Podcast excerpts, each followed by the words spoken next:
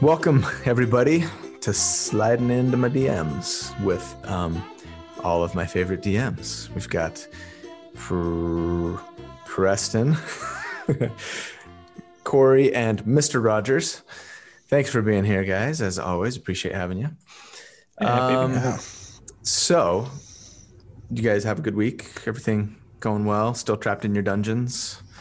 That brawl fight has Still just uh, like yeah, It's that's ra- raising intense. raising children. It never stops.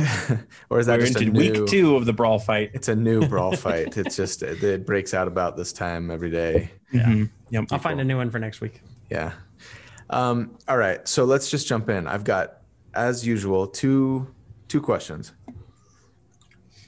A, a quick one and then a longer, more philosophical um, one. So for the quick ruling question, it's about twin spell. I don't know if you guys saw the um, the episode that I did this week about the the sorcerer with the with the magic touch, but but as I was looking over meta magic options for sorcerers and I was looking at twin spell, I just had a quick question. I had one person ask me about this as all, and and I kind of had the same question. wasn't 100% sure on the answer, so I figured I'd throw it to you guys.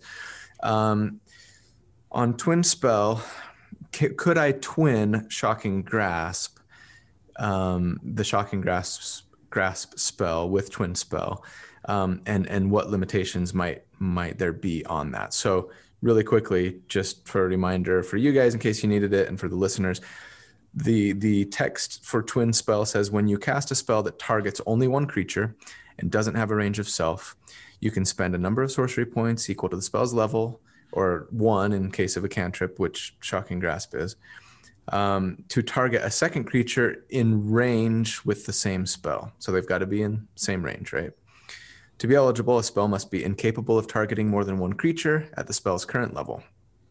For example, Magic Missile and Scorching Ray aren't eligible, but Ray of Frost and Chromatic Orb are.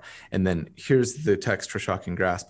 Lightning springs from your hand to deliver a shock to a creature you try to touch. Make a melee spell attack against the target. You have advantage on the attack roll if the target is wearing armor made of metal. On a hit, the target takes 1d8 lightning damage and it can't take reactions until the start of its next turn.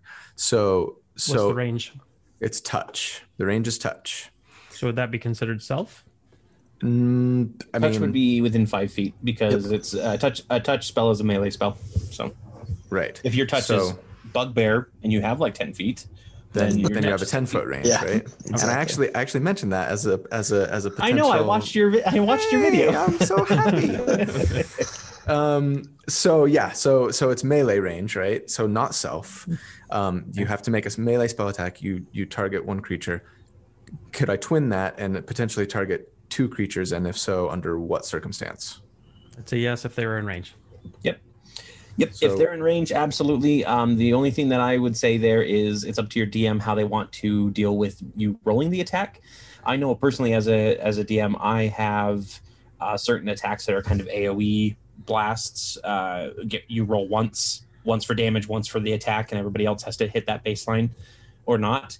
Um, but as far as spells like Scorching Ray or a twin spell in this case, uh, I would have you roll two attack rolls Okay. I would have you roll an attack roll against each because you basically are thrusting hands out on two people trying to target Okay. them both. If I were to have you roll only one attack roll, I would have you roll against the higher AC. Ah, Okay. I agree with that. Yeah. Yeah, What do you sounds think, Mr. Rogers? Yeah. Yeah. hmm That that was re- my my question. Really was uh, about what you were just addressing, Corey. I, I'm assuming that as long as they're in melee range, I could I could twin it and hit both of them. But I was kind of wondering, do I just make the single attack roll, and as long as I hit the first guy, I can twin it and it sort of like arcs and hits the second guy, or do I also have to make a melee spell attack against the second Right. guy? Yeah, And raw Corey- raw would be have would have you roll two attack rolls. Okay. Yeah. One Corey hit it on the head because I that if he if he hadn't made that that qualification of if there's someone with a higher AC, that's to me where it comes into gets a little fuzzy is because you have two distinct characters that have two distinct ACs and two distinct like reactions, ability to react. One could be slower, one could be, could be faster. So I would like to shocking grasp the kobold and the big And then hit the bad evil guy up Yeah. there as Hey, well. the, the, the big bad's Exactly. probably wearing metal armor, so I would have got advantage on him. So maybe Yep. that would have been the better. And he's, the- and he's standing in water. Yeah. Okay, thank you. Um, now for the the main event. Gloves are coming I, off. I have a, I have a bad feeling that that, that this wear might go a little sorry. long today. So be warned for those listening. Um, the, these DMs episodes I've trying been trying to keep them to about thirty minutes. This might go long because we're going to be talking about mounted combat. Now, to set it up, I've had more requests um, from my YouTube viewers, at least, uh, to do a mounted combat build than by far over any other build request that I've had. Um, it's almost always a the request is I want to be a small creature. I want to mount my. I want to be a like a beastmaster or a, or a, an artificer, um, battlesmith, and ride my pet into battle. Um, and use dual wield dual wielding lances. That's almost always the request. And you know, so make make a build like that. And sometimes it'll be more for a, a tanky um, cavalier build, paladin, you know, with fine steed or something like that. Mhm. But anyway, I get a lot of them. And the main reason why I've hesitated is because every time I look at the mounted combat rules in D&D, I, I just my head kind of explodes. Not not because the rules are written so confusingly, but there are so many questions that I think go unanswered. Yeah. Right? And so I know that I need to I need to to sort of you know brushing up my my mounted combat skills before I before I you know venture to do uh, a build along these lines. And I'm I don't know if it's going to be next week for everybody watching. I'm not saying I don't know, but it'll it'll should be coming soonish. Um, and so so I want to talk about mounted combat. So before I ask my slew of questions, um, and we start fighting about them, l- let me just let me just again kind of lay down the rules as written, right? As far as you know what what we've been given from Wizards of the Coast pertaining to mounted combat, and and and there's not a lot, as I'm sure you guys know. First of all, we're told that um, a creature that you attempt to mount, no innuendos, please, uh, must be a number I'm of out. things. they must be willing, first and foremost, and that is always the case for anyone that you try to mount. They must Consensual mounting. first of Yep. all and foremost, Consent is important. Consent is important. Uh, they must be one size larger than you, and they must 12? and they must have and they must have an appropriate anatomy. Okay. Yes. You guys are. I shouldn't have said That's- anything. that's a very- that's a very bad way to everybody say that. just- okay. They got out of control. it did. Okay, an appropriate anatomy, right? Mhm. Um, so so th- that's that's what they have to be in order to be a mount. Once I would mounted, like, sorry, yes. quick interruption. I would like to add a caveat to that. Okay. For anybody who ever plays in my group, if you have proper equipment or apparatus that you can use to mount a creature that normally does not have the proper anatomy, anatomy. I would allow that. So, for example, a goblin on a half orc, or you know, you know, something like that, where it's like you specifically make the harness so that you can Sure. climb on the back of it and everything. Sure. Because I mean, the image of an ogre with like twelve goblins on its back because it's got a cool tower structure on it is just too cool to pass up. So, feel free. Like that's my caveat for when I Okay. when I run my games. That that's good to know because I, I actually I do see people a lot of times say, "Yeah, Beastmaster," and I'm gonna have like a flying snake, a giant flying snake or whatever, and I'm like, appropriate anatomy, like. I mean, I guess if you built like a special saddle for a snake, that might be hard to get it to stay on. But I don't know. I mean, if you're if you're riding it just just behind the head and above the wings, sort of dragon like, you know, There it you go. depends on how big the serpent is. Like that's got to And be actually a pretty flies, thick yeah. body and how it flies. Yeah, like Sure. if it's if it's undulating and flying, it's gonna look really Yeah. weird. And this comes from somebody who plays plenty of WoW and sees plenty of serpent mounts, and they just look Yeah. absolutely terrible. Yeah. Okay, The wings flapping versus the the Dragon Ball Z Infinity Yeah. Dragonfly. Yeah.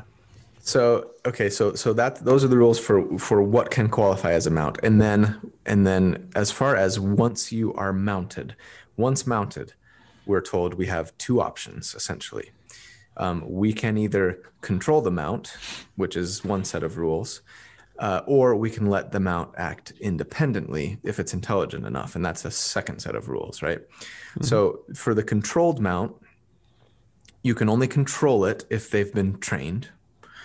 Um, their initiative matches yours, and it can only dash, disengage, and dodge. Those are the only things it can do um, at your behest, right?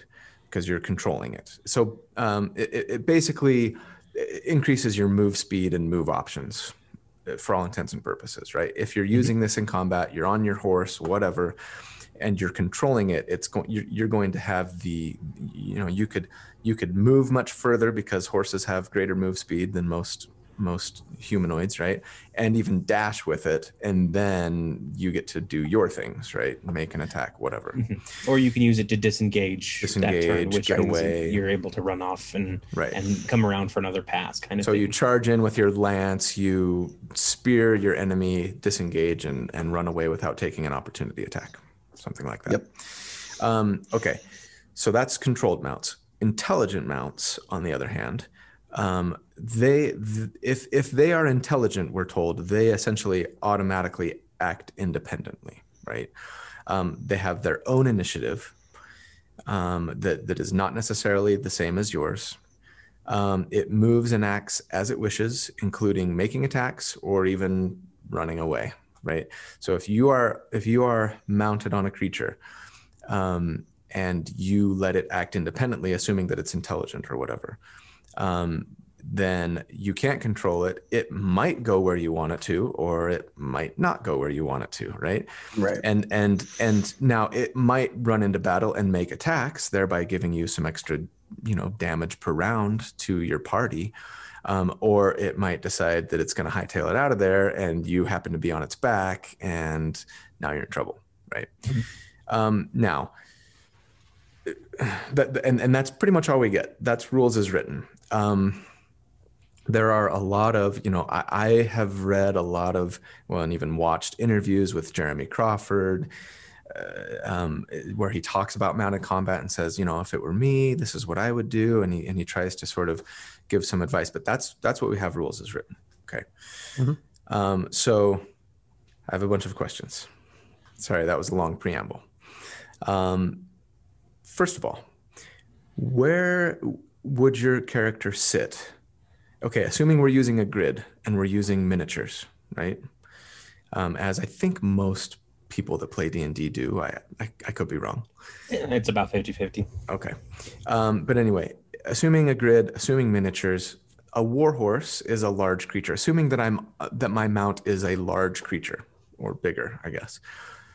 Where is my character in relation to that mount right a, a, a large creature as most know on a grid is a, is like a two square by two square square right and so is my creature sort of in the middle of that or what do you guys think I think the mount replaces your character for all intents and purposes. okay I think Oh, I think I you like being that. mounted means that you are in the middle of the mount square, which is you know Yeah. bigger. So you are connected to basically all four of those squares, and you are considered to be a targetable in all four of those squares. Right. And I- the mount is also targetable. Right. For DM's Right. note, if you if you want to, I mean, if you want to be an a hole and kill a horse, you know, like you can. That pushes you down on the villain list. that's right Yeah. The only you the can get John. Wick after you if you accidentally kill somebody's ranger dog. what, what do you think uh, preston Uh, yeah, I, I- along those same lines, the, the way I kind of think about it to to kind of go a little bit, take what uh, Corey said and take it a little bit further, is when I when you're a, as a character, you don't occupy a full five feet space in all directions, sure right?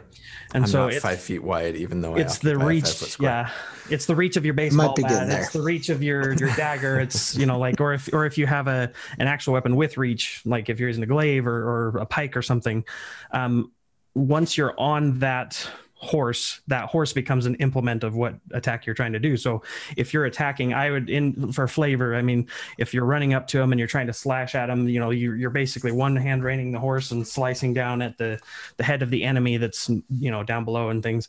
So for uh for as far as like placement and stuff, I would consider the the character or the animal itself that you're mounting, whatever their size is, you're both targetable within that Okay. thing. So as so if like an ogre swings and your your body, like let's say we were trying to place you and you're in the middle and it was further away, uh, it would just get really hairy trying to figure out. Okay, Right. well he hits the horse, but did Can you take damage? you? Like Yeah. can you or I just say yeah. I like that. What do you, what do you think, Mr. Yeah. Rogers? Well, I like what Corey said, but I had come up with a different answer before I heard that, and so I might change my mind on it later. But what I what I originally thought was, if you're a two by two, um, I think rules as written, as long as you're halfway in a space, you're considered targetable in that space. Okay. So I would say you're halfway between two spaces, and you decide if you're kind of sitting closer to the front of the horse or sitting closer to the back of the horse, and then that's Yeah. that's that. Okay. Um, but I I think I actually like Corey's ruling a little bit better. I- it's a I little like more that. easy as a DM. Right. It, it, it That's what I'm simplifies all about things. is being it- making it as easy as possible for myself. You are you are easy, Never Corey. mind. I will say that about you. it's true. Um, you don't need consent to mount me. I'm just that easy. I didn't want to say anything. Oh. Okay. Uh, do we need to cut that? Can we No, just like no, move on? No cuts. Um, we're live. So okay, no, I, I really like that actually because so Jeremy Crawford, um, his advice was, if it's a if it's a two by two square, you choose which of the squares your your little medium sized character inhabits, and that's weird, right? Like, what am I writing on? What my are you on like the ear? leg? Yeah, like- it's just weird. And Because and it also saddle's also going to be in a specific place every time. Like unless you're doing it like whatever without a saddle or something, and in that case, I'd say whatever you're doing, you'd be at disadvantage because you can't like. right. There's only so much you can kind of hold on to on a horse. Well, and it solves the issue of you know, let's say you're you're you're using a, a, a long sword, right on the on the middle of that horse. Um, if you're right in the middle of that two by two grid, then there becomes questions of okay, well, if my horse is standing right next to somebody, can I attack them? Right, unless I'm a bugbear.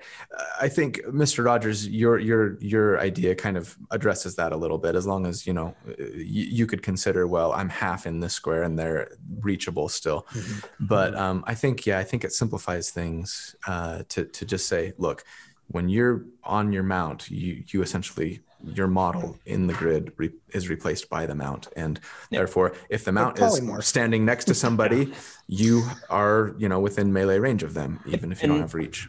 I completely understand the other way. If you don't want your players to be able to have basically what is essentially a doubled, uh, Reach. you know, reach, Sure. but at the same time, like it's the whole argument of target rich environment, but then you're also surrounded by even more enemies, and they can Right. all Yeah. attack you. Right. So it's a it's a trade off that I think is is fair enough, and it kind of makes mounted combat a little bit more enticing because Sure. so Mhm. far as mounted combat goes, like if you think about it just with the controlled mount, it's just I can move more, great kind of thing. It, it's not really as exciting as all that, but it- adding that in that extra little like oh, but I can also attack things that are a little bit A farther little away. away, sure. You know, mm-hmm. then that makes it a little bit better. Well, and Okay. kind of taking that rules is written a little bit further. When you think about mounts, like let's say you're for whatever reason you've convinced a ancient dragon to let you ride on its back. It's a lot bigger than a horse. You can't like how do, how do you handle attacks there? I mean, Right. What if the I am creature in you're one trying square to of attack this is ancient dragon? Yeah, dragon. you know what I mean? Like, right in the little this little claw. tiny- holding onto one little spike, and I'm on the back swinging a, uh, you know, I can't reach The anything. sword, so yeah. Run down its tail Yeah. and attack with your sword, Mhm. and then run back up and Yeah. Get Yeah, I mean, I, I Because the guess whole idea is that you know your character doesn't walk up and then just stand still. They're always constantly moving within that five foot square. and- Right, And you're same holding with, onto the same pommel on the and mount. You're holding leaning onto the pommel. You're leaning. Your horse is Yeah. you know moving side to side. Your wolf is kind of pouncing forward a little bit or backing up. You know you're always in motion, and that's that's Yeah. one thing that people don't uh, that people don't connect really well with uh, using miniatures is because because the figure moves and then stops. They don't realize that it's not a matter of It's like fluid each kobold. still. It takes their time to go individually. It's Right. like no, the One, kobolds are 1,000, rushing you two, all. 1,000, Yeah, three, exactly. 1,000, four, Like- 1,000, five, 1,000, six. My turn. and then and then and then they stop 30 feet away from you and they're Yeah. like well i'll see you next turn i guess you know kind Yeah. of thing it's just like no it's a constant kind of like ebb and flow of Sure. combat Sure. Yeah. All right, that was question number one. Um, we've got six. So number two, and I'm sure uh, there will branch and diverge. So, excuse me, what constitutes an intelligent creature? Because we're told that um, an intelligent creature will always act independently, right? And for that matter, it seems a non-intelligent creature can not act independently, even if you wanted it to, or, or I guess, well, anyway, it might not do what you want. Regardless, what constitutes an intelligent creature the book doesn't specify really it doesn't say like if its intelligence is six or more or if it can speak at least one language you know it's sort of left up The ability to speak does not make you intelligent. That's true. yeah that's true so so so how would you rule um you know w- what constitutes an intelligent creature I think I liked some of this, the, some of the stuff I've heard uh, Mr. Rogers say before. If he wants to, Sure. I, I was I was gonna say uh, speaking. I mean, we just kind of debunked that a little bit, but speaking, um, being sentient, um, maybe like that mental or the uh, ability to communicate via telepathic means. Um, that would in- mean that you're intelligent. Um, yeah, I think those are some of the benchmarks. Having a name that people refer to you as instead of that you just my can horse. respond like- to exactly. Yeah. Yep. and I think also uh, taking it further is the the does the you know does it have a name? Does it how is it treated? Is it treated as okay? Mhm. I get on the horse and I ride it, or is this like okay, this horse every morning I go down and I'm you know feeding it an apple and I'm teaching it how to prance. I'm teaching it how to you know like what kind of what level of engagement is it, and um, like what it, what was its upbringing? If it's a war horse versus you know some farmer's donkey, their Hmm. reactions you know one. I still think they would be it could be intelligent, but in the same it might not have the same decision making skills between one that has battle experience versus one that does not, or one that was magically summoned. I have a I have a very different opinion on this. what do you think In my Greg? opinion, a beast or animal that is intelligent is one that the DM or the player puts more characterization into than a normal animal.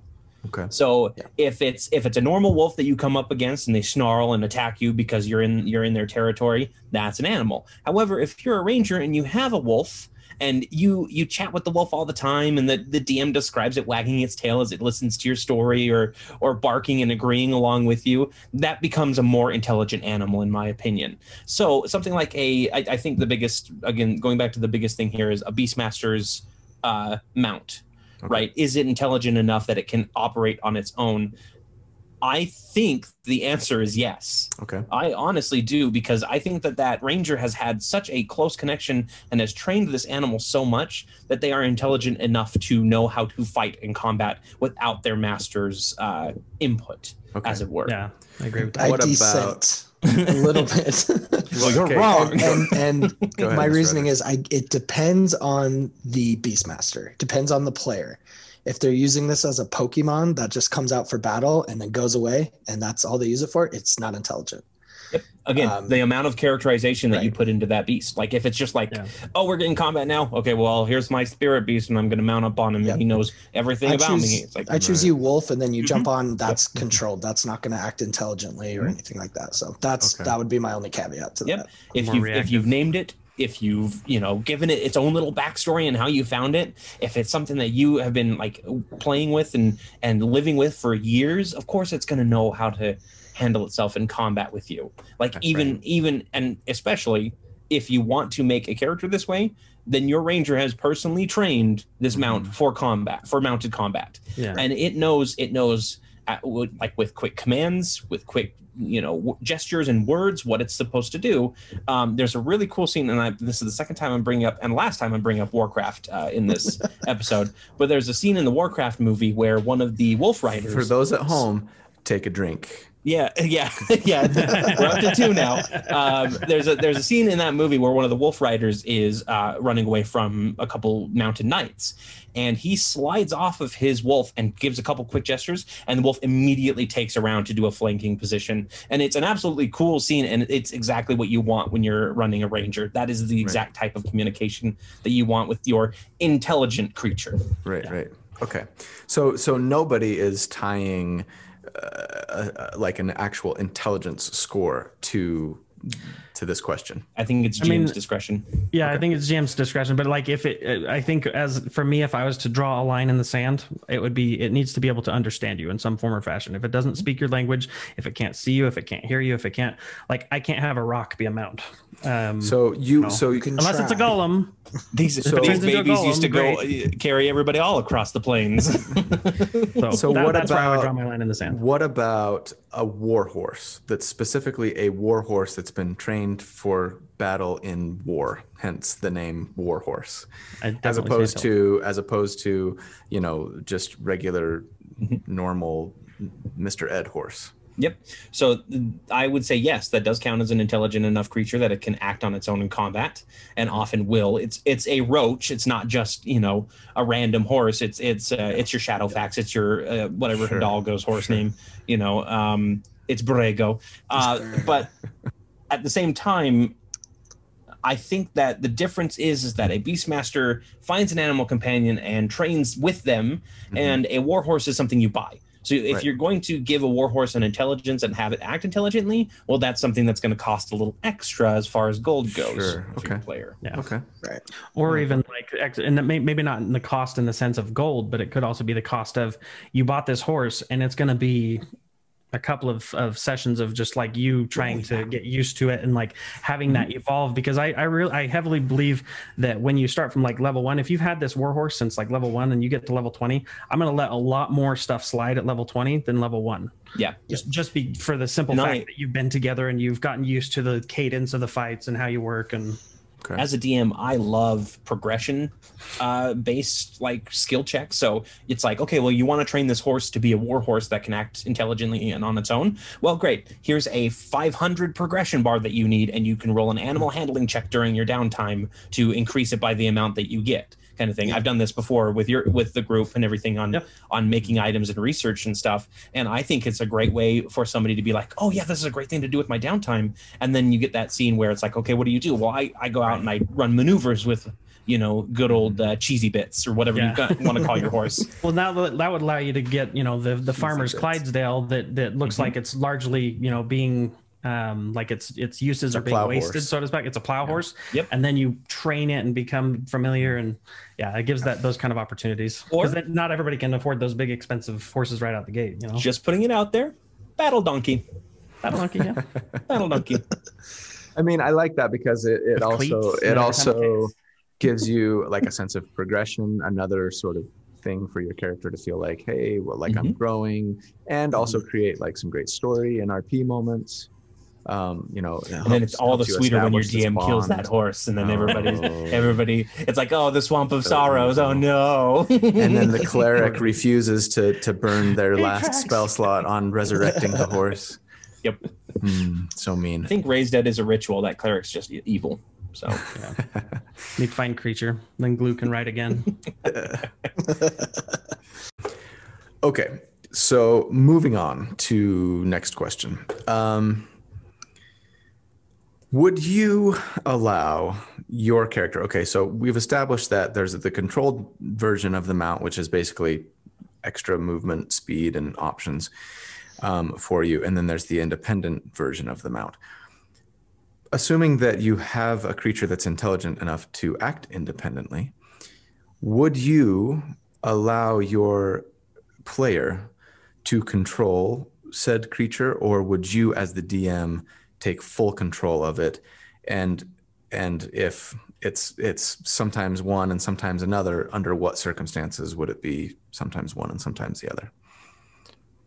We'll start with uh, mr rogers. Yeah go. I, I think it's a hybrid. I think it depends on the situation and uh, kind of going back to what we were saying earlier. Maybe it's like your first or second time with this creature, and so maybe it the DM is going to take control just to throw in that randomness that the player is not going to be able to predict exactly what's going to happen. Um, and maybe there's maybe dice they're not rolls fully involved. trained yet or something right. Maybe there's dice rolls involved, or maybe it's just the DM kind of wants to take a, a story beat and say, "This is the first time you've ridden into battle, and he's going to veer left when you think he's veering right, and he's going to buck you off, or something." I don't, okay I don't know, but I think I think as you progress with the the mount, then I would slowly give control over to the player, and then eventually just let them kind of handle that. Okay. What do you guys think, Preston? You want to go? Okay, yeah. I guess uh, for for um, I think I, I would probably rule in that same looking at rules as written. Um, I think that that taking the animal, depending on you know what their familiarity is, what they're trying to do. Like so, like let's say I take a, a draft horse and I walk into battle and I jump off and I expect that draft horse to fight with me. Mm-hmm. I mean that horse now. Or you or you stay on it on its back, yeah, but or you let and go of drop the reins, reins. right? And and you're fighting. Yeah, and it could be, and for me, that that's when I would start to draw the line of okay, this this this creature has gone from a asset to a liability, where it could trample. Like if it's trying to run away, I need someone to make a Dex save because you might get you know smashed or because if you've ever been around a real horse when it's scared or when it's whinnying and it's like trying to get away from a snake on the ground or whatever it's not a fun experience and it's it's pretty dangerous. So um i think that just depending on you know what if you're fighting a i don't know a thug in a back alley that's going to be different than okay you're you're coming up against a hydra or you know like some kind of rock elemental during the middle of a, a storm at that point i might say hey uh, i'll probably just because there's so many things as a dm you have to roll and keep track of anyway Sure. I'll probably say, hey, character or like player character, you make the decision. But what's going to happen is if you try and say, hey, horse, run over there. Okay. Um, are they familiar? Are they not? Make an animal handling check. You know, the DC's 10 or something simple for simple commands versus I want you to zigzag left, right, and then make a, you know, right bank turn and backflip at the end. You're going to have a lot. It's going to have a sliding horse. Because, like, you never know what a character's going to go through, but Yeah. I still want to put it in the character's hands so that they can have some say in it. But at the But end you might of the day, make them. You might make them roll. Yeah. If, if they want to. Mhm. Like they they attack, and at that point the horse gets scared. They're going to have him roll a Dex save because the horse is reared up on its hind legs, and he's still trying to swing, so he might fall off. I don't know. Got it. Yeah, and again, that depends on training, right? Like, is mm-hmm. this is this a mount that you are working with specifically because you want to be a mounted combatant, or is it just everybody's on a horse because we're traveling right now? If it's mm-hmm. if it's everybody's on a horse because we're traveling, then if you let that horse do what it wants, it's probably going to run away. That's the reason why you have reins to wheel in a horse, is because they will try to act on their instinct, and usually that instinct is flee. They don't really have too big of a flight response or a Sure. fight response. Um, however, uh, I, I I like Dallon's where it's kind of like it kind of depends on each situation, how well trained they are, and again, it's how much character the player has put personally into this. Like if the character, Mhm. if the the player has been like, oh, this is my this is my horse that I've had ever since I was five, and he's my best friend and everything, then yeah, I'm gonna let him play the horse. Like, It, that's like uh, that's like letting somebody not play their familiar. I don't I don't like Right. taking control of the familiar unless I absolutely have to. Right? Okay. I'll let you. I'll let the familiar do what they want, and then if they get into a position where the familiar is on its own, it's like what does it see or something like that, then I'll take over as the familiar. But if it's something like a dragon, if it's an intelligent creature like a dragon, no, I'm not going to let you play that dragon. no, I'm not going to let you play the NPC that uh, you know the rocks that you got. You know, if if I find them more intelligent than than It's beasts and you want them to have control, like yeah, Right. they are going to they are going to take control and do what they normally do. And that again, it comes down to training for me. Like Okay. you, you have to have a training or training in order to do something. Okay. Um, next question. So we've we've kind of established, I think we're all on the same page that that as long as they meet the aforementioned requirements to to what qualifies as a mount, um, a beastmaster could theoretically ride into combat on their their their animal companion, their beast companion. Yep. Under under what circumstances, if any, would you not allow a beastmaster to to use its companion as a mount, other than what we've kind of talked about? Okay, size. For me, so- would size. obviously anything anything in raw that wouldn't allow it to be a mount in the first Okay. place, that would be So if it's the same would be size as you, no, it Mhm. has to be Yep. bigger. Um, what? the other thing would be environment. Like you can't ride this beast in the sewer. Like it's too small. You can't in a Sure. tight alleyway. It's not going to work. Maybe like mean- out on an open field. Maybe I don't know. It I just depends. A, a halfling with a mastiff can fit in an alleyway on top of one on top of the Sure. other. Fine. but maybe not if it's in a If I don't it's know in like a- something a- really a- tight where you'd yeah. normally be crawling or something Exactly. like that. yeah. Size, or, you, size or you're in a sense, in yeah. a dungeon that's like the walls are really narrow. There's not a lot of space. The barbarians already hunching through there. Yeah. Yeah, yeah you're not going to be on your One- on your mount. And if and I think the other part of that would be uh, if I did allow them to do it. Let's say you're out in the middle of a rainstorm, you're fighting, and you decide to climb on the back of your bear. Holding on to a slippery, you know, like fur on the bear might might work better in some situations. But if they're like a, a battle cat with, you know, think He Man with the little saddle on its back or something, um, it, yeah, I think it just it changes by situation, just depending on, you know, um, where the player is, what's going on. Does it make does it physically make sense that it would happen? And if so, sure, go for it. Like, So I want to I want to add something here uh, because that is the biggest issue that I I know most DMs probably will have with mounted combat is well I'm gonna I'm gonna put them in dungeons and then one of my players is gonna be weaker because they are they're unable wear- to mount. Yeah, you know you can't be on a horse in a dungeon or in this tiny hall and as a DM, it's your job to make sure your players are all getting things out of the game, right? If if one of your characters is going to be mounted or they want to be mounted for most combats, time to make a lot more open world combats. You know, your dungeons might have to end up being runes on top of the ground instead. Mhm. And if there is a lot of if it's a, if it's not a homebrew and there's a lot of uh, dungeons in this adventure, then your player says, "I want to make a cavalier. I want to make a, a mounted Mhm. one," and say, and then you explain this this adventure is not going to be completely above ground and completely in open fields where you'll be able to use your mount. Are you okay with that? Right. And yeah, it's, the, it's the social contract uh, Yeah. constructs Yeah. side of it, right? Like or like yeah, this should all be discussed before you play. Like, hey guys, uh, we're doing a homebrew, and it's mostly going to be subterranean. So you can pick to be a mount, you know, to write a mount if you want, but Mhm. it's right. you're going to be at a disadvantage. You might want or, to save that for, for Right. next next adventure, You know, or just- perhaps just it's be a- a, hey, a we're- and ride an otter. Right. Yeah, That's, or- that's what I was yeah. going to say. Yeah. or be a small creature and ride a medium-sized mount Yep. as opposed to that cavalier, you know, a bugbear on a cavalier idea that you Right. had. I would I would allow I would allow mounted combat in most uh, dungeon areas if it were like a halfling on a mastiff. I think Yeah. that's completely acceptable. It's just when you get into oh I want to have this giant war steed and I'm a you know I'm a Mhm. plate wearing paladin. It's like well guess what this cave is only ten feet high.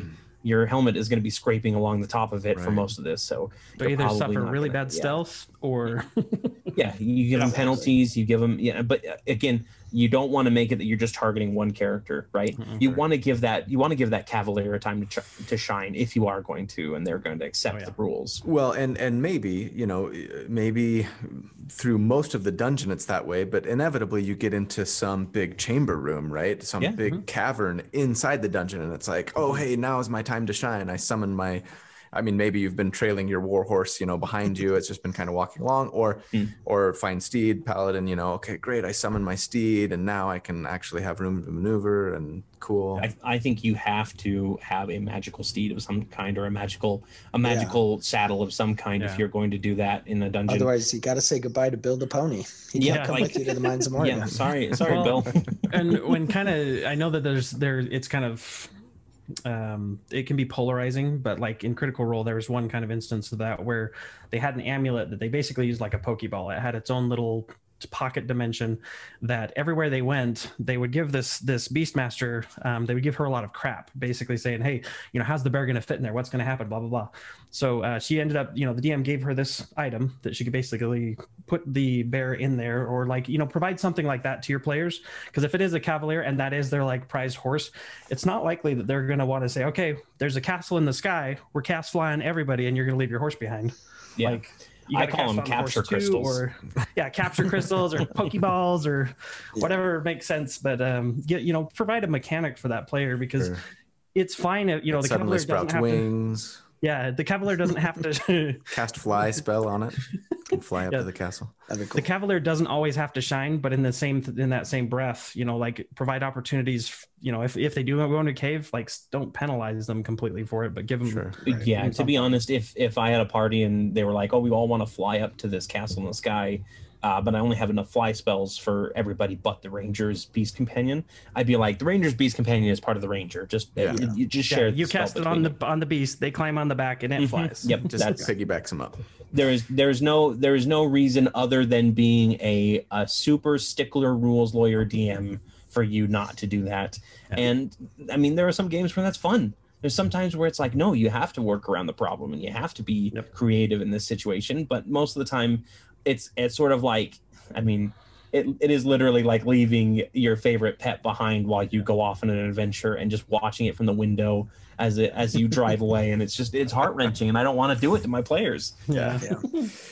Okay, so uh, here's what about this though? It's still on the you know under what circumstances can can beastmasters not uh, use their companion as a mount? What if it can? What if what if that companion can fly? What if it meets all other requirements? And the only one I think that would work, but I see this, I've probably seen this five or six times at least in my comments.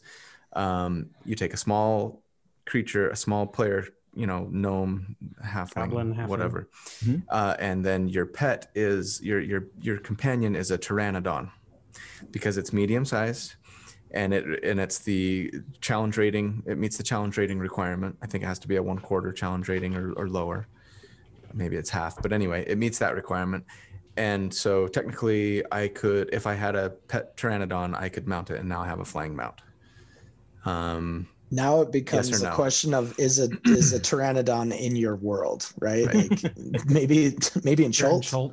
Hmm. Yeah, Sure. Yeah, given- in, so if you're playing tomb of annihilation yes otherwise all, no all other like things being equal, and yes, you can have a pteranodon or a roc or whatever, you know, kind of thing. You can have a medium-sized flying creature.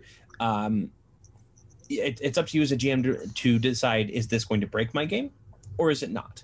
Am I going to have situations where a flying uh, somebody that can fly is uh, super valuable?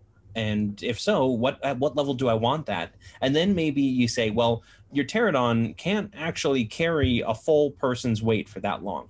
You know, they pick up they pick up prey that's like 20 pounds or something like that, and they bring it back to their nest. But you're you're a full size gnome, like you're you're like With what are they like equipment. 80, 60 or 80 pounds or Yeah. something like that with equipment. You know, like that's going to be a little hard for it to do. It's going to have to build up its strength. And again, training through uh, some sort of research is really cool, or you can just set a level. What And level do what level do druids get to fly? right Same level. when do you get you know, the fly something. spell? Yeah. Oh, yeah. Exactly. Like when when the when the wizard would be able to get the fly spell first, or when uh, a druid f- would first be able to do a shapeshift and be able to fly. Um, I know dragon sorcerers are like level fourteen, but that's a, a weird, you know, out there Yeah, yeah. example. Um, I think the fly spell comes around like eight or so. I think you guys had the fly spell it's, at around eight. it's a think it's a third level spell so fifth level so fifth level, yeah. Mhm. and that's fine. You know, fifth level, you're supposed to have a good bump. You know, Yeah. fifth level, your pterodon has been, tra- you know, weight training or whatever it is. It, it, it hasn't skipped wing day at all. it's able, it's finally able to carry you on its back. And and again, it comes down to training because a pterodon isn't going to know how to fly with somebody on its back with a mounted harness Sure. at first. That's Sure. going to require work, and that's just something that you, as a DM, have to have to limit for your players but I don't think that that's a problem because there's so many other ways to fly, and flying flying doesn't usually break any any game unless there's a specific thing where it's like, oh, you need to cross this chasm kind of thing, and even then, right it's like Magic you're never gonna let one of your players just fall to their death in a chasm. So let's just you know kind of make it a little easy. You can have buffeting winds and other things. And Yeah. sure sure introduce lots of other lots you know every every enemy now ha- is like a ranged attacker Yes, and 'Cause otherwise, and, yeah, you'd add add ranged hover and- attackers. mhm. okay and but that's that's kind of cool to have one of your party members just go up into range and start picking people off and, and you have a few combats where that r- works really well and they're just they're just literally firing arrow after arrow on this pterodon and then all of a sudden like the third combat uh, that you get in against the dragon cultist and you hear the screech and this wyvern comes out of the clouds with a with a rider on it or something and it's like oh now they're prepared for us now we have to actually worry Sky about battles. and and at that point you've got one wyvern that's specifically targeting your only flyer like then it gets a little harrowing and then that flyer has to come down to ground and actually be a part of the combat. Okay. Keeping it moving. Um, please. so so we we're, we're, we're we're staying with the beastmaster. So um here here's here's kind of my my my biggest question i think really for the day.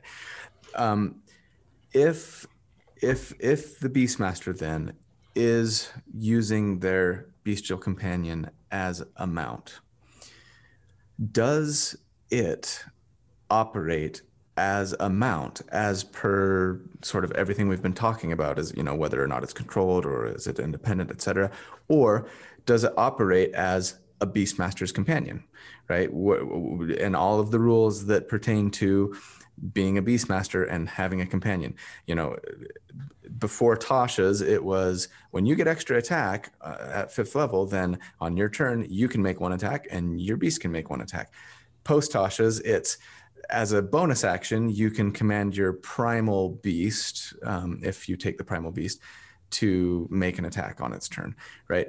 Uh, and and and therefore, you just simply are on a vehicle, but otherwise operating essentially the same as any other beastmaster. Or once you get on your companion and start using it as a mount, does it then?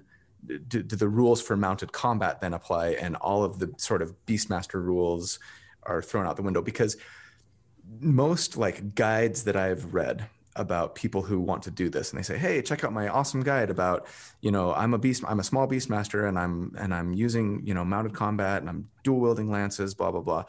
They talk about like okay and then your beast gets to make an attack you know and all this stuff. And i'm kind of thinking i feel like if it's if it's a mount it's a mount and it's no longer sort of operating under the the beast master rules, right? Um, but I don't know. Maybe maybe maybe you guys disagree. So what do you think? It's tough because you never want to hurt the Beastmaster class because it's already so kind of weak. weak. so, you don't want to step on them. Better, they're in a better place. Watch my Beastmaster 2.0. Yeah, exactly. Plus Tasha's they're better than they used to be. But anyway. you, you like you don't want to step on them, but it doesn't make sense to let it be, in my opinion, to be uh, act as a beastmaster's companion if you're writing it. It's kind of like imagine being in a boxing match and then have someone someone on your back like it's going to be really hard to throw those punches or whatever. So i think it would just become a mount. And so i think it's the players they need to decide do i want a mount or do i want my beastmaster companion? That's kind of how i would rule it. Maybe if there's some magic items that make you weightless or something i don't know. Work with your dm i guess. But i i think I would rule that it has to be either a mount or your companion. Can't be both. Okay. At the at least in the same turn. Yeah. I feel like the kind of the same right. thing. As soon as you as soon as you occupy and you're now your your movement and their movement needs to be synchronized enough that you're they're being used as a mount. I think the mount rules need to take effect because re- reason being is that if um, it's the same thing as the, with the boxing match thing. If if you're sitting on the back of a bear and the bear stands up to try and swipe something, and you're on a saddle, like either you're going to get thrown off or you're going to have disadvantage on the attacks, like no questions asked. Um, and so like if you want them to operate as a mount, operate as a mount. And for me, I'd say, you know, hey, if you want you want to make an attack and let them make an attack, roll it because, you know, if you if you fail that dexterity check or you fail whatever, like you're going to fall off the bear. You're going to, you're that the bear might connect, but you're going to end up on the ground prone. And then people are going to be able to kind of like, kind of, um, I guess, pile sure. in on you and do that okay. kind of dogpile effect. But how cool would it be to have your bear rear up to attack? You lean back in the saddle and double slice the creature, the enemy behind you while it's totally. swiping forward. Like that, again, it kind of comes down to the risk could cool. be for the reward. Yeah. Yeah. Um, at the same time, I, I agree that the blow is valid, but I also say that if you're going to be a Beastmasters uh, and you specifically only want to be doing mounted combat, then you go with what Preston and Down have said so far. Preston, what Preston and Mr. Rogers have said so far. um, we, but if you're going to be one of those Beastmaster Rangers that's like, I want to use my mount to get in quicker because I'm a short person, and and then I want to like slide off a la the you yeah. know the warg rider in warcraft. Up there mm-hmm. take shot. Um uh, I, I, thought i wouldn't but i did. Um then, then, you get into the get point to three you got to finish it. Yep. Then you get into the point of okay you're just using the mount to get to where you need to go and then you're off and then it's its own companion. Personally yep personally, I don't find anything wrong with you being able to command your beast to attack and then have it attack on its turn as well. I know that increases the damage output, and I know that there are some GMs that would uh, kind of rail against that. But at the same time, just add a couple extra goblins. You know, who cares if they're going to be able? The the more that they do, the more that you do. Okay, sure. So so uh, pivoting slightly there, like what if? Um, what I mean, regardless of whether you know you go with sort of Mr. Rogers' interpretation or or or, or Corey's, what if um, I use my companion as a mount, but then decided to let decide to let it operate independently? So meaning that I would get um, okay. Creating a hypothetical here. I'm a level five ranger. I'm a melee ranger. Okay, and I have two weapon fighting. So I've got a short sword in each hand. I go into combat, and and I have extra attack because I'm level five. So I get to make one attack. I get to make a second attack, and then uh, I'm not using any of my actions or bonus actions to command my mount. It is a mount, but it's operating independently, um, and it's intelligent, and I've been training with it.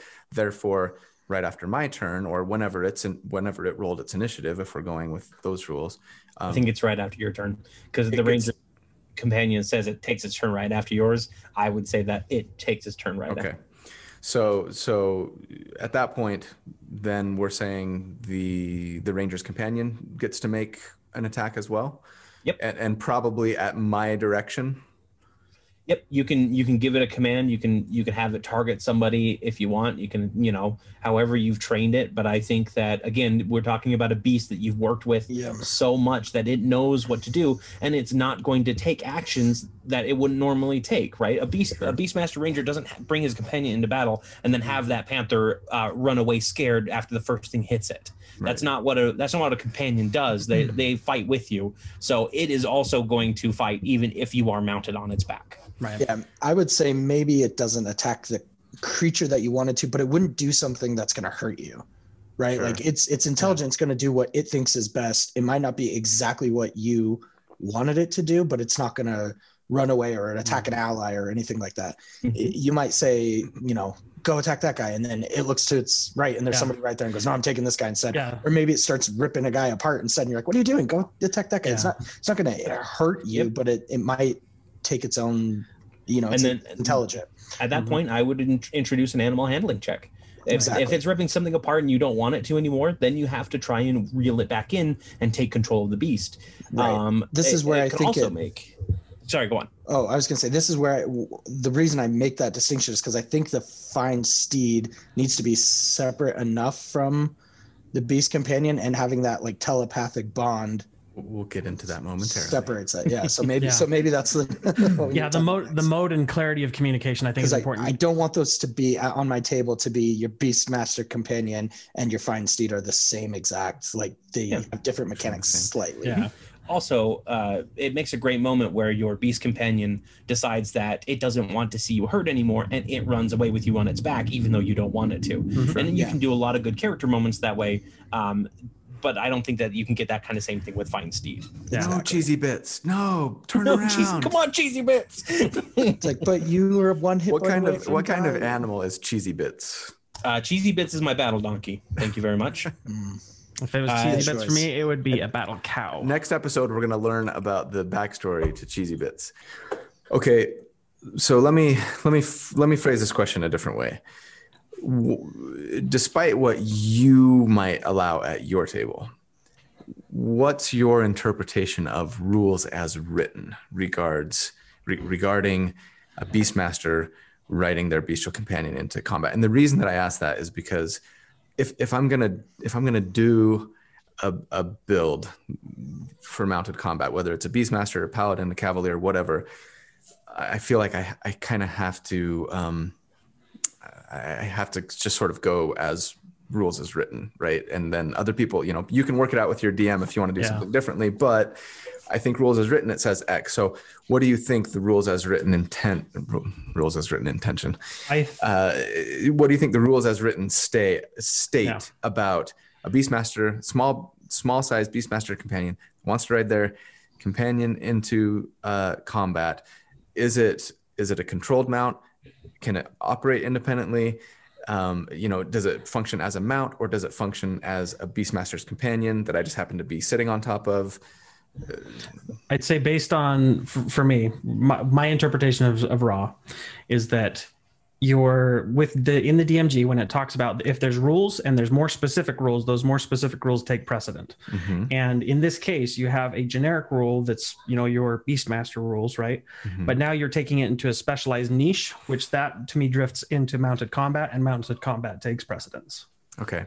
I I actually disagree. Well, so I say if you mount it, it's a mount, Okay. and you decide you decide from then on whether it's controlled or intelligent, and that's up to your DM to whether or not it's intelligent enough that it can control itself, or if it's a or if it's a beast that like uh, if you're going to run this and if you're going to create a specific optimization for it, you run it as if the mount is a controlled mount.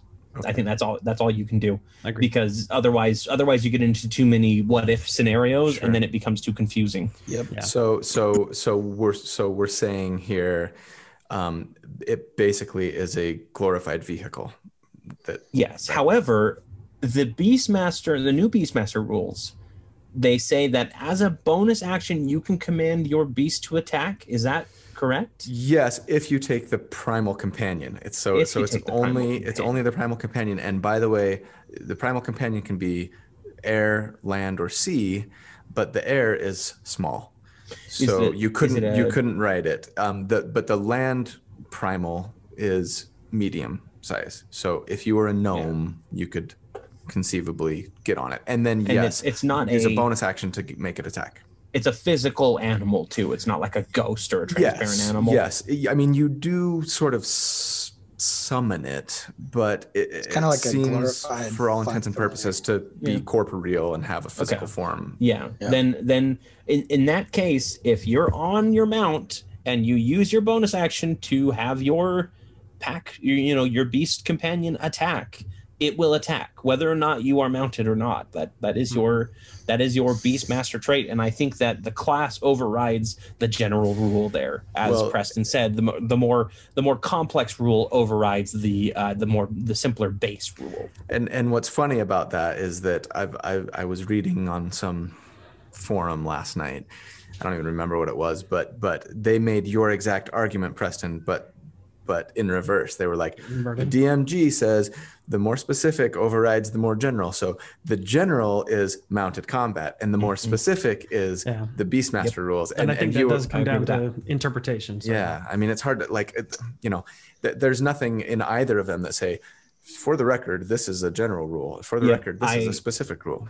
Yeah, I, I mean- would say that any rule in the PHB that is uh, outside of a specific class is a general rule, and any agree class is a more specific rule set Okay. and changes the game. Okay. Makes sense. Yeah.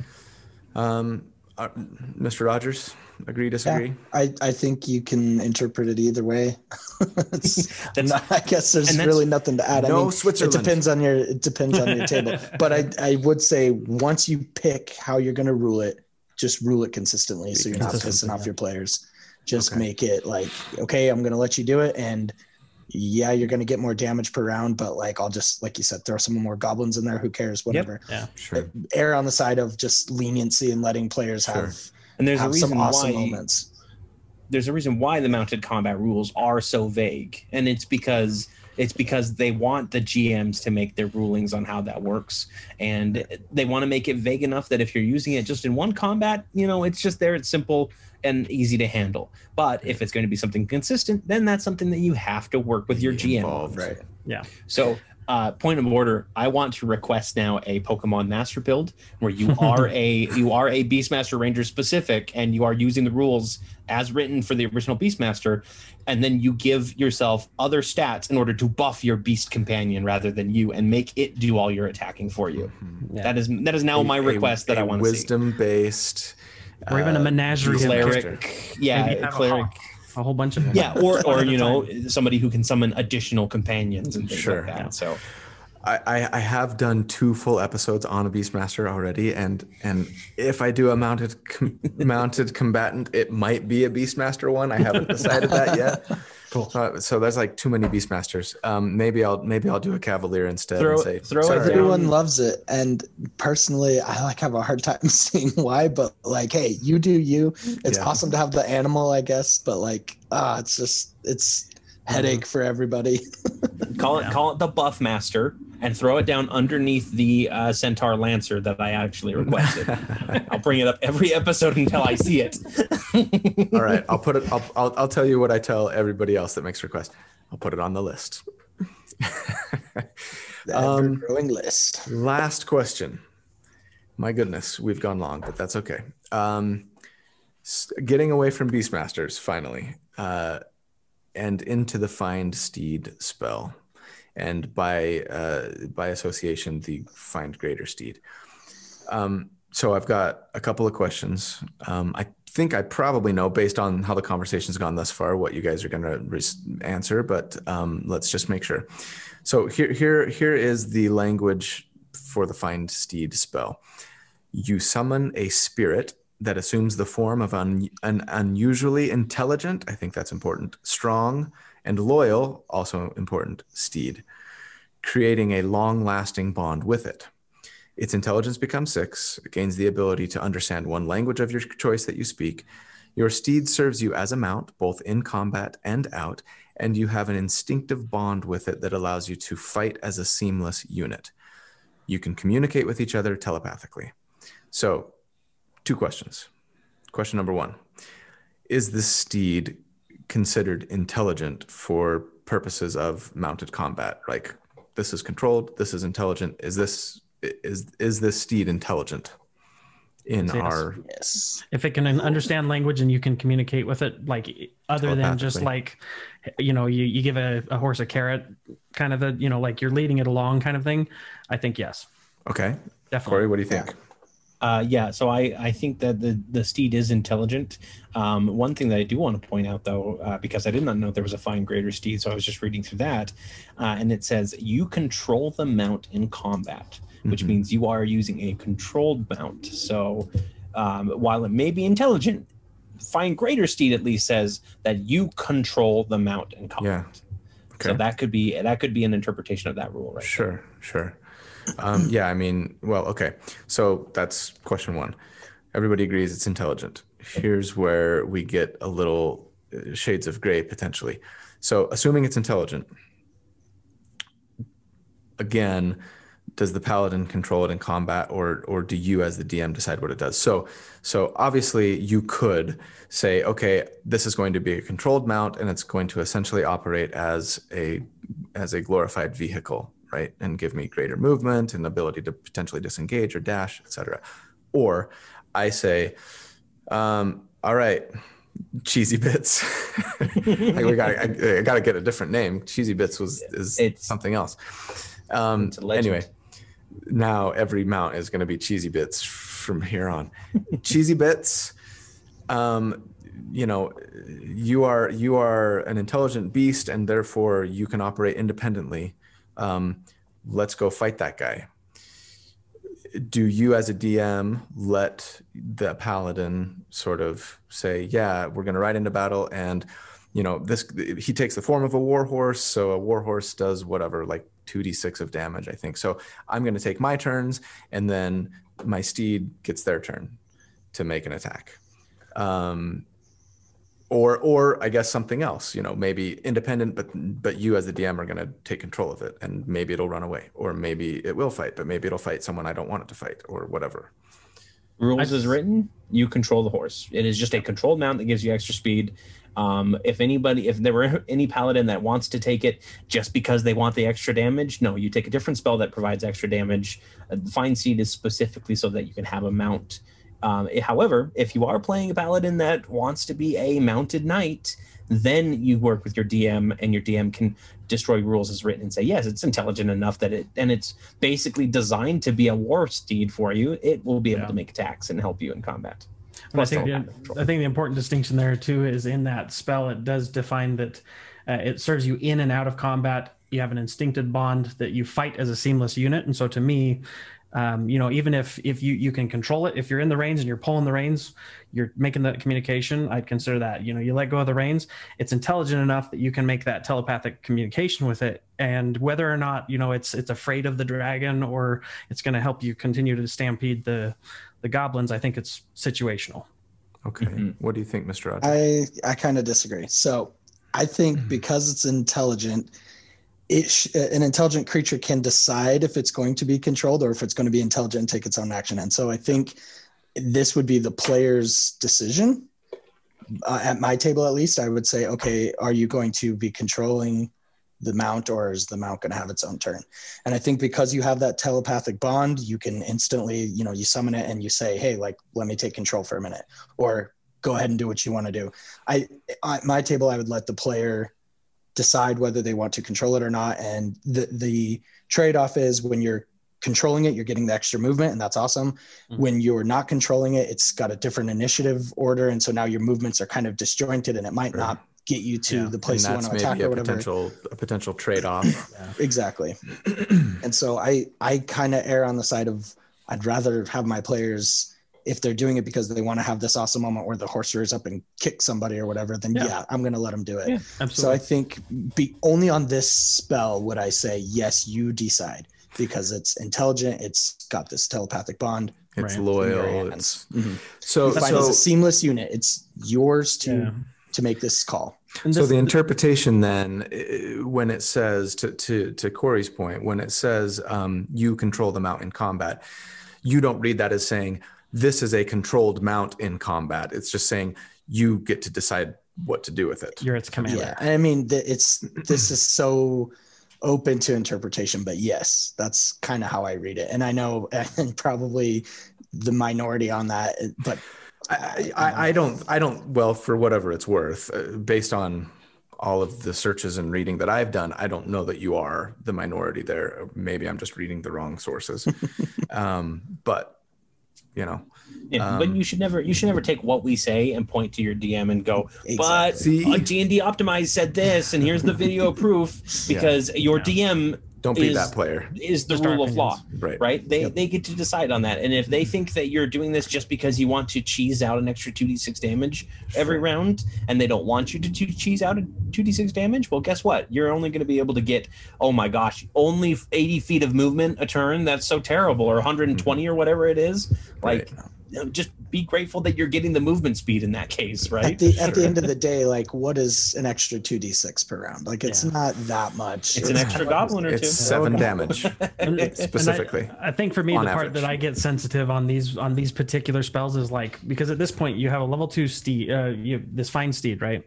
And if you as a beast master, let's say you chose a horse that's if we're gonna like apples to apples um, what I don't want to do is bastardize either one. I want the the Beastmaster to feel cool and do their thing and have their their specialties and and something that makes them unique. And then the Paladin has something that makes you know them unique. And if that's that telepathic bond with the the, the steed that lets them do a little bit more advanced maneuvers with it, great. If it makes it so that the Beastmaster can have his bear come up and maul something while he's on the back stabbing at it with a pike, great. Yeah.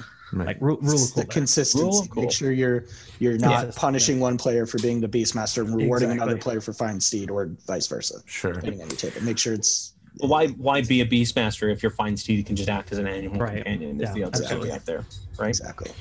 Yep. Right. Except for well, I mean, I think. Well, nah, I don't want to get into that. Never mind. Um, um, what if you what if you summon the steed to maybe to your point, Corey? Um, and decide not to use it as a mount. You can communicate telepathically with it still. Can it? Can it be and involved in your party? Steed, that's a summon spell. That's a completely different spell, in my opinion. I, I feel like if you're going to use Find Steed, I'm okay with you mounting it and using it as a mount that acts on its own turn. But if you're just going to summon it and tell it to attack, that's mm-hmm. not that that steed is going to look at you and be like, uh, "You going to get on?" What are you going to like? What's going to go on? What's going on here? You know, right. and at that point, if you start doing that too often, I'm going to start throwing mages with dispel magic at you, and then you're not going to have a steed at all.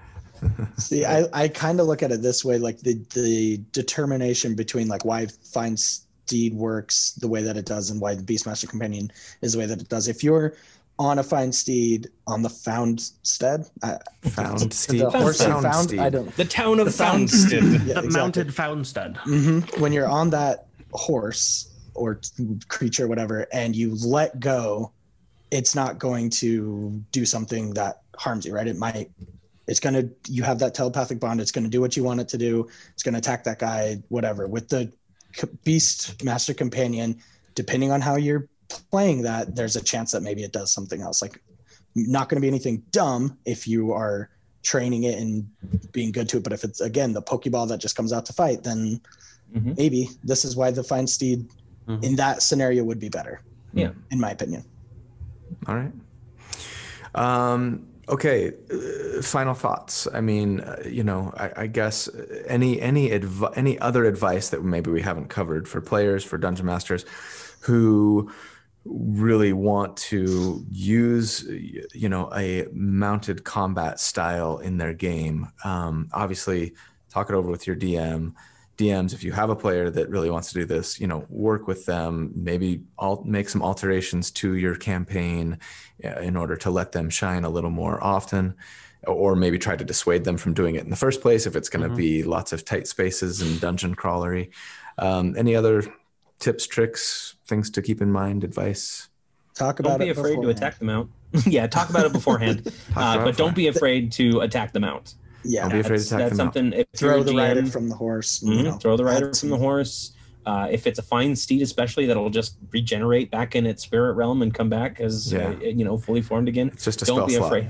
Don't be afraid to take care of and that it- horse. And tactically, yeah, that that would be what they would do. Is if you came in on a horse, they'd try and cut the horse down Yep. so that they could get the rider off and kill it. and and it makes taking um, a feat like mount, mounted combatant which lets you um, you know when when a creature attacks your mount uh, part of that feat is you can force them to attack you instead it makes that feat cool Yeah. right um, It keeps it from yeah. It, keep, it keeps because that's the problem with some of those those spells that are very circumstantial.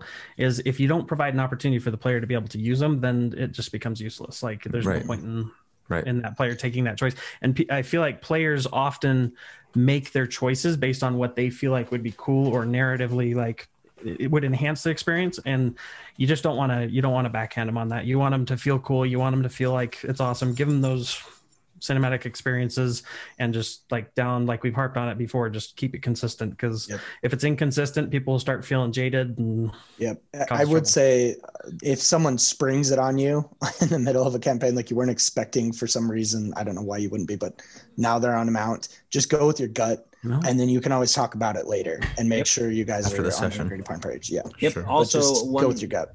One rule that I always like to try and stick to as a DM is the kiss rule. Keep it simple, stupid. Mhm. Yep. Just because that's easier. It's easier if you're just like, okay, you can like you're all on mounts, so but they're all going to be controlled mounts because you you haven't had any training for this, you know, Yeah. kind Sure. of thing. Or or you're all on mounts and you get to this cave entrance. Well, luckily there's a there's a convenient stable outside that you can store your mounts at for a, a small fee. You know, and a little padlock so nobody will come exactly steal them yeah yeah you have your own don't forget to keep your ticket you know so that when you get back out you can get your horse back instead but of at a the same check time- you got a, you got a horse check. you in. like like there there's so many there's so many little things in d&d that you can do if you really want to be petty about it like making sure everybody's tracking their food making sure that everybody is uh, taking a drink every couple hours so they're not dehydrated and everything but that's just that's just minutia and if you want to have a minutia game fine otherwise keep it simple stupid. I like it. Less thing to track the more fun you have yep All right. Well, thanks, guys. That was very long, but I, but I found it very educational and enlightening. Hopefully, everybody else did too. Um, so yeah, thanks for listening, everyone. Love you guys. Have a fantastic day, and stay tuned uh, for the next episode next week. I I don't know if it's going to be a mounted episode. Don't get your hopes up. It might be. It might not. We'll find out. Anyway, um, okay.